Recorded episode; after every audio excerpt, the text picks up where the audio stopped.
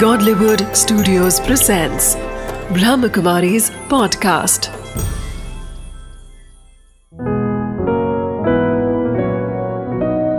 ज़िंदगी बने आसान। नमस्कार दोस्तों, ओम शांति। स्वागत है आपका हमारे प्रोग्राम ज़िंदगी बने आसान में। दोस्तों, बात करें अगर हम आगे की बातों को, ज़िंदगी में आगे बढ़ने की तो कहीं ना कहीं हम पीछे की बातों को बहुत ज़्यादा अपने अंदर में घर कर लेते हैं। हम पीछे की बातों को भूलते ही नहीं हैं। अगर बीती की बातों को अगर आप बिंदु नहीं लगाएँगे तो आप भविष्य में आने वाली अच्छी अच्छे अवसरों को कैसे अपनी ज़िंदगी में ला पाएँगे? आपको ये जानने की ज़रूरत है कि अगर आपको ज़िंदगी में आगे बढ़ना है तो हर बात को पीछे छोड़कर बस अपने अंदर खुशी लाइए और साथ ही साथ पॉजिटिव सोच के साथ आगे बढ़िए तो फिर आप देखिएगा ज़िंदगी बहुत आसान हो जाएगी। इसी बात के साथ आज के प्रोग्राम की हम शुरुआत करते हैं। हमारे साथ है डॉक्टर प्रेम मसन जी जो कि एक रेडियो ऑन्कोलॉजिस्ट है। ओम शांति भाई जी। वेलकम टू आर शो भाई जी हम पिछले एपिसोड में बात कर रहे थे एफिशिएंसी की जो कि है अपने अंदर की कोई भी कार्य करने की क्षमता को। हम्म। भाई जी ये बात तो हमने जान लिया कि हमें एफिशिएंसी बढ़ाने के लिए एक एनर्जी बूस्टर की ज़रूरत है जो कि एक पॉजिटिव थिंकिंग है। पर भाई जी एफिशिएंसी अपने आप में एक बहुत बड़ा शब्द है। करेक्ट क्योंकि एफिशिएंसी अगर हमारी बढ़ गई तो हम ज़िंदगी की किसी भी पड़ाव में आगे बढ़ सकते हैं।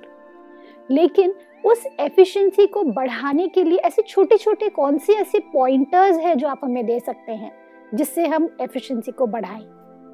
फ़ील्ड अलग अलग है। बच्चा है वर्कर है ऑफिसर है मदर है फ़ील्ड अलग अलग है हर एक के।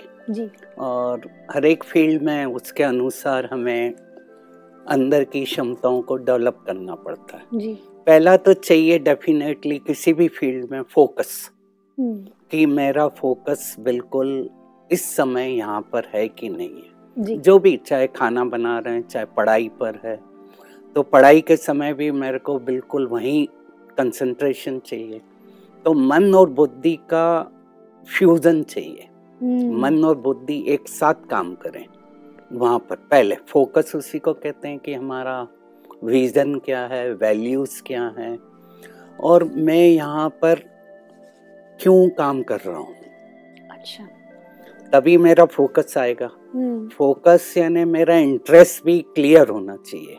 विजन हम्म। भी क्लियर होना चाहिए। हम्म। और वैल्यूज़ भी होना चाहिए कि मुझे क्या करना है। तो जब ये सब साथ में रहेंगे तो हमारा पहला कंसंट्रेशन अच्छा होगा। और फिर जो एरिया में हम हैं चाहे ऑफ़िस में हैं चाहे घर पर हैं तो वो एरिया को डेवलप कैसे करना अच्छा। ट्रेनिंग भी चाहिए। प्रोफेशनल ट्रेनिंग जिस एरिया में मेरी रिक्वायर्ड है जैसे बच्चे जाते हैं ट्यूशन करते हैं वो क्यों कर रहे हैं? क्योंकि उनको उस एरिया में डेवलप होना है। करेक्ट तो वो उस तरह की ट्रेनिंग्स लेते हैं। तो ट्रेनिंग भी लेते रहे हम उसमें। तब हम उसको बेटर और डेवलप कर सकते हैं। फिर फ़ील्ड अलग अलग है। हम्म। उस फ़ील्ड के अनुसार हमें आगे बढ़ना पड़ता है। इसमें इंटरेस्ट भी चाहिए। Okay. क्योंकि बच्चे में अगर इंटरेस्ट ही नहीं पढ़ने का हम कितना भी उसको बोले पढ़े तो वो पढ़ेगा नहीं exactly. इंटरेस्ट के साथ टेक्निक्स आ जाती हैं hmm. हर एक की टेक्निक अलग अलग रहती है hmm. पढ़ने की hmm. तो वो टेक्निक उसको खुद ही अपनी पर्सनालिटी के अनुसार अडॉप्ट करनी पड़ती है okay. और बीच बीच में थोड़ा रेस्ट दे दिया. क्योंकि ब्रेन भी एक लेवल तक काम करता है करेक्ट और उसके बाद उसमें थकान आती है फटिकनेस आती है हम्म। तो उस थकान को फिर दो तीन मिनट में ब्रीद इन ब्रीथ सांस लिया छोड़ा हम्म। और फिर कुछ ऐसा काम किया जो अच्छा लगता है हमें तो फिर से उसका फोकस आ गया और फिर काम करना शुरू कर दिया करेक्ट भाई जी कई बार ऐसा होता है कि मेरी एफिशिएंसी तो सही है हम्म। पर एज अ बॉस मुझे दूसरों की एफिशिएंसी को भी बढ़ाना। है और उसके साथ ही साथ उनकी भावनाओं का भी ध्यान देना है। ऐसा ना हो जाए कि उन पे ओवर प्रेशर हो जाए काम। का। तो ऐसे में कैसे टेक कर मैं ऐसा कौन सा टारगेट सेट करूँ जिससे उनकी एफिशिएंसी भी बढ़ जाए हम्म। और उनको मैं इमोशनली हर्ट भी ना करूँ? एक तो इम्पोर्टेंट है कम्युनिकेट करते रहो। हम्म। कि ये हमें काम करना है और इतने टाइम पर करना है। हम्म। और इस काम के बाद हमें ये रिज़ल्ट मिलने वाला है। कंपनी को फ़ायदा होगा आप लोगों को फ़ायदा होगा। तो उसका मीनिंग भी बता दिया कि क्या होने वाला है। हम्म। यानी पूरा पिक्चर आपने उनको क्लियर किया कि क्यों हम कर रहे हैं। हम्म। जितना हम उनको मोटिवेट करेंगे बातें करेंगे रिलैक्स करेंगे उनको तो उनकी अंदर की क्षमताएँ विकसित होती जाती हैं। Okay. और किसी को कहीं प्रॉब्लम भी आ रहा है उसको हम करेक्ट करें। हम्म, जैसे हरेक की क्षमता अलग अलग रहती है। हम्म, हरेक के पोटेंशियल अलग अलग रहते हैं। हम्म, तो मेरे को पता होना चाहिए कि कहाँ ये व्यक्ति वीक है। करेक्ट और उसको मुझे डेवलप करके देना है। हम्म। उस समय मेरा रोल मेंटर का रहेगा सपोर्ट का रहेगा। एक तरीके से मेरा जो रोल है as a boss. Is very effective to increase their correct efficiency correct बिल्कुल भाई तभी वो काम करेगा ना आपका और उसका जो रेपो है। हम्म वो हंड्रेड परसेंट होना चाहिए।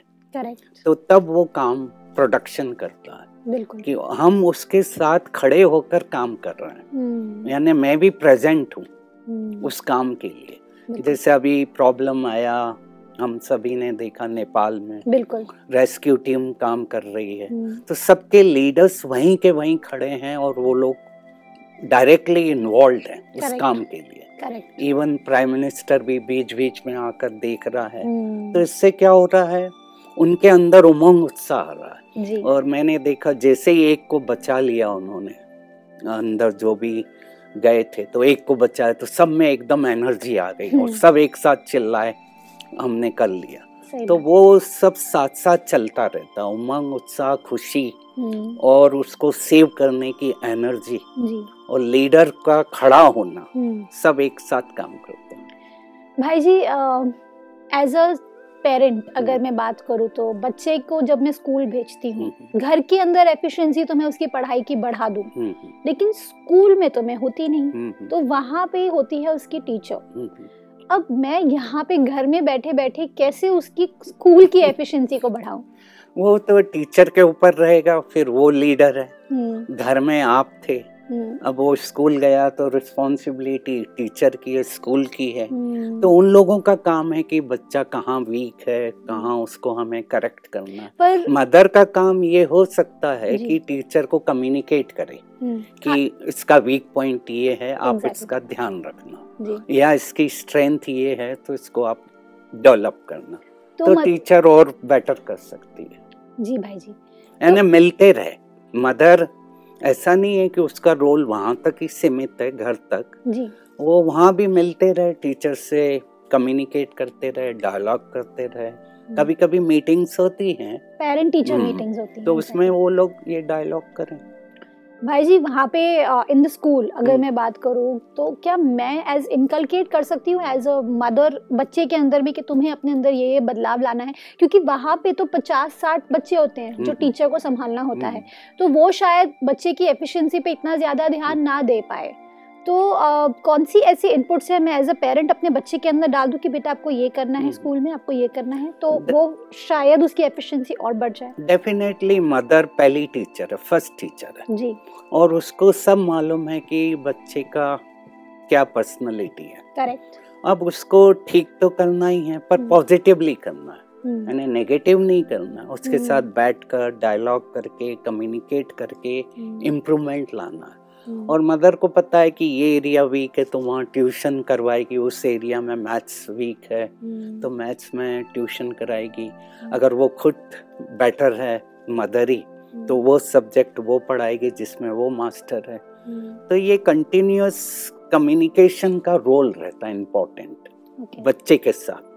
जितना हम डायलॉग करते हैं क्वालिटी ऑफ़ टाइम देते हैं बच्चे को। सबसे इम्पोर्टेंट है क्वालिटी ऑफ़ टाइम अच्छा। मदर पेरेंट्स अगर देते हैं तो वो बच्चा डेवलप नेचुरल होता है।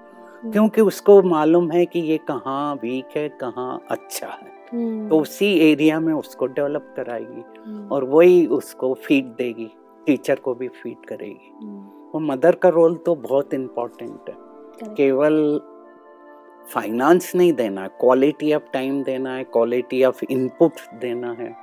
उसका उमंग उत्साह बढ़ा कर रखना है। हम्म, एग्ज़ाम देने जा रहा उस दिन भी उसको सजेशन ना देकर उसका उमंग उत्साह बढ़ाएँ। जी। यानी ये सब बहुत ज़रूरी है आज के समय में। जी। क्योंकि हर बच्चे के अंदर कुछ ना कुछ प्रॉब्लम रहते हैं। हम्म, पॉजिटिव भी रहते हैं नेगेटिव भी negative रहते भी हैं। उस दिन बच्चे को बड़े प्यार से भेजा उसमें पावर भर के भेजा और कोई सजेशन नहीं दिया। तो उस दिन वो बेटर करेगा। हम इंस्ट्रक्शन को भी देखें कहाँ तक देना है। हम्म, अनवांटेड इंस्ट्रक्शन नहीं दें। हम्म, कभी कभी हम पेरेंट्स क्या करते हैं बहुत इंस्ट्रक्शन दे देते हम्म। हैं ओवर इंस्ट्रक्शन दे देते हैं। हम्म, तो उसका भी स्ट्रेस हो जाता है। तो इंस्ट्रक्शन कितनी देना है कहाँ तक देना है वो क्लियर होना चाहिए पेरेंट्स को। करेक्ट भाई जी कई बार ऐसा होता है कि प्रोफेशनल फ़ील्ड के बारे में तो चलो मैं एफिशिएंसी के बारे में समझ रही हूँ जो आप कह रहे हैं। लेकिन क्रिएटिव फ़ील्ड जो होती है हम्म। जैसे सिंगिंग हो गया हम्म, जैसे डांसिंग हो गया या जैसे कोई भी इस हम्म। तरह की क्रिएटिव फ़ील्ड की। पेंटिंग हो। गया क्रिएटिव फ़ील्ड की अगर स्पोर्ट्स हो गया ये सब ऐसे फील्ड्स हैं जहाँ पे मेरा जो इम्पल्सिव नेचर है कई बार ऐसा होता है कि उस moment in the moment track करके मैं कुछ ज़्यादा ही बड़ा चीज़ क्रिएट कर लेती हूँ हम्म, तो इन द मोमेंट एफिशिएंसी को कैसे बढ़ाया जाए क्योंकि एफिशिएंसी जो ऐसी चीज़ है जैसे आपने कहा प्लानिंग करो हम्म। सब कुछ करो चार्टर्स बनाओ पॉइंटर्स बनाओ वो तो मैं एक दिन पहले कर लेती हूँ हम्म। तो मेरी एफिशिएंसी बढ़ जाती है लेकिन क्रिएटिवली अगर मैं इन द मोमेंट रह करके सपोज़ एक पेंटिंग बना रही हूँ तो उसमें मेरी एफिशिएंसी कैसे। बढ़े हर एरिया में क्या चाहिए रहता है जो भी चाहे स्पोर्ट्स है हम्म, चाहे हमारी पेंटिंग है डांस है हर एक में पहले पिक्चर तो हमें क्रिएट करना पड़ता है। अच्छा। उसकी अंदर की प्लानिंग तो होती है जी। और फिर थोड़ा समय मेरे को जो अच्छा लगता है हम्म, अपने को फ्री कर दूँ। हम्म, पंद्रह मिनट बीस मिनट वो काम करने के पहले। ओके और फिर अंदर ही अंदर थॉट्स को आने दूँ। थॉट्स आ रहे हैं हम्म, और उस फ़ील्ड के बारे में मेरे को सजेस्ट कर रहे हैं। हम्म, ऐसा देखा गया जितना हम अपने को अंदर से फ्री कर देते हैं। हम्म, पंद्रह मिनट। हम्म, बिल्कुल छोड़ दिया। हम्म, और उसके अंदर मैं इमेजिन कर रहा हूँ। हम्म, अपने आप आएगा पिक्चर आएगा। हम्म, कुछ नया आएगा जिसको आजकल कहते हैं इंट्यूजन इंट्यूजन उसमें आता जाएगा गट फीलिंग आएगी। और हर एक व्यक्ति में अपनी गट फीलिंग है yeah, इंट्यूजन है। उसको वो नेचुरल पिकअप करेगा। Okay, और एक बार उसने पिकअप करना शुरू कर दिया तो वो उसमें दिखाएगा उस आर्ट में पेंटिंग हो या डांस हो या कोई सा भी एरिया हो। हर एक में हर एक का अपना इंट्यूजन रहता है। हम्म, और आजकल उसको दिया जा रहा है कि आप डेवलप करो।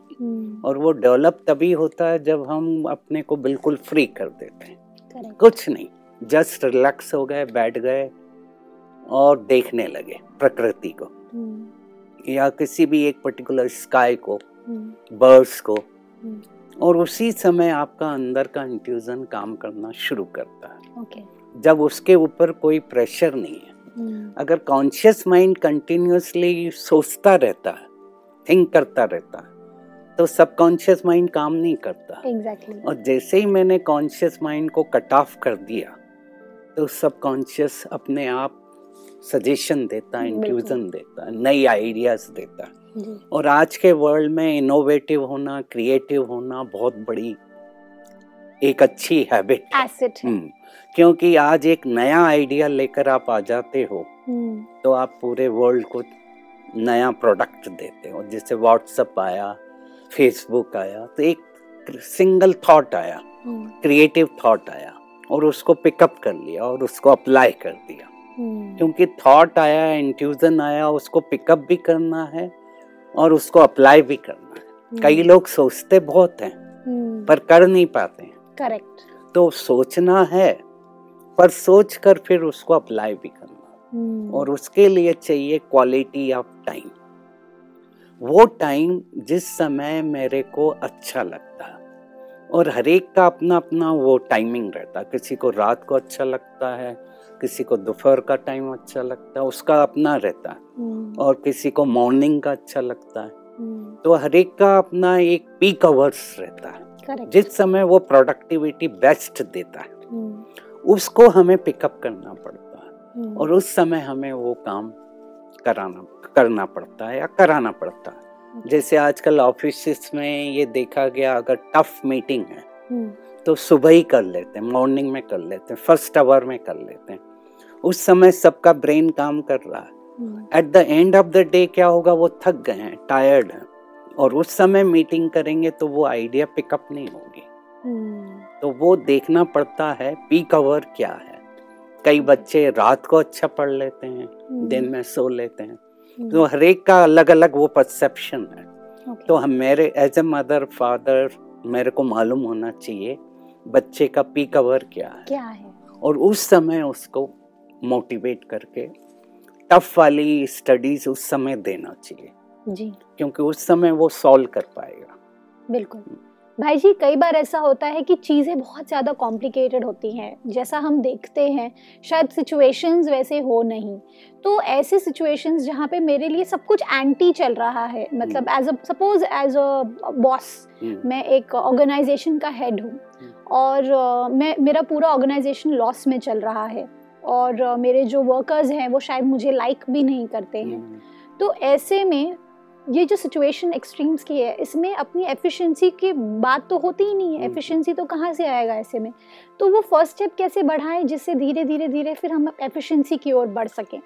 वो फिर से रीऑर्गेनाइज तो करना पड़ेगा। ओके रीऑर्गेनाइज री इन्वेंट करना पड़ेगा। हम्म, रीथिंकिंग करना पड़ेगी कि कहाँ गलत थे क्यों हुआ। जी। इस पर्टिकुलर सिचुएशन में हम लोग कैसे एंड अप हुए। हम्म, और फिर से अपने को री वो कर कर रीओरिएंट कर कर फिर आगे बढ़ना पड़ेगा यानी समेटना पड़ेगा कि हम्म, कहाँ गलत थे और फिर से आगे बढ़ना पड़ेगा। जी। अपनी गलतियों को आइडेंटिफाई करना पड़ेगा क्योंकि गलतियों को आइडेंटिफाई करना और एक्सेप्ट करना और उनको करेक्ट करना ये मेजर प्रिंसिपल रहता है। हम्म, चेक और चेंज हम्म, अगर हम चेक करें और चेंज करें तो ऐसी सिचुएशन आएगी नहीं। करेक्ट। पर आ गई है तो फिर से उसको पूरा सोचा और करेक्ट किया और आगे बढ़े।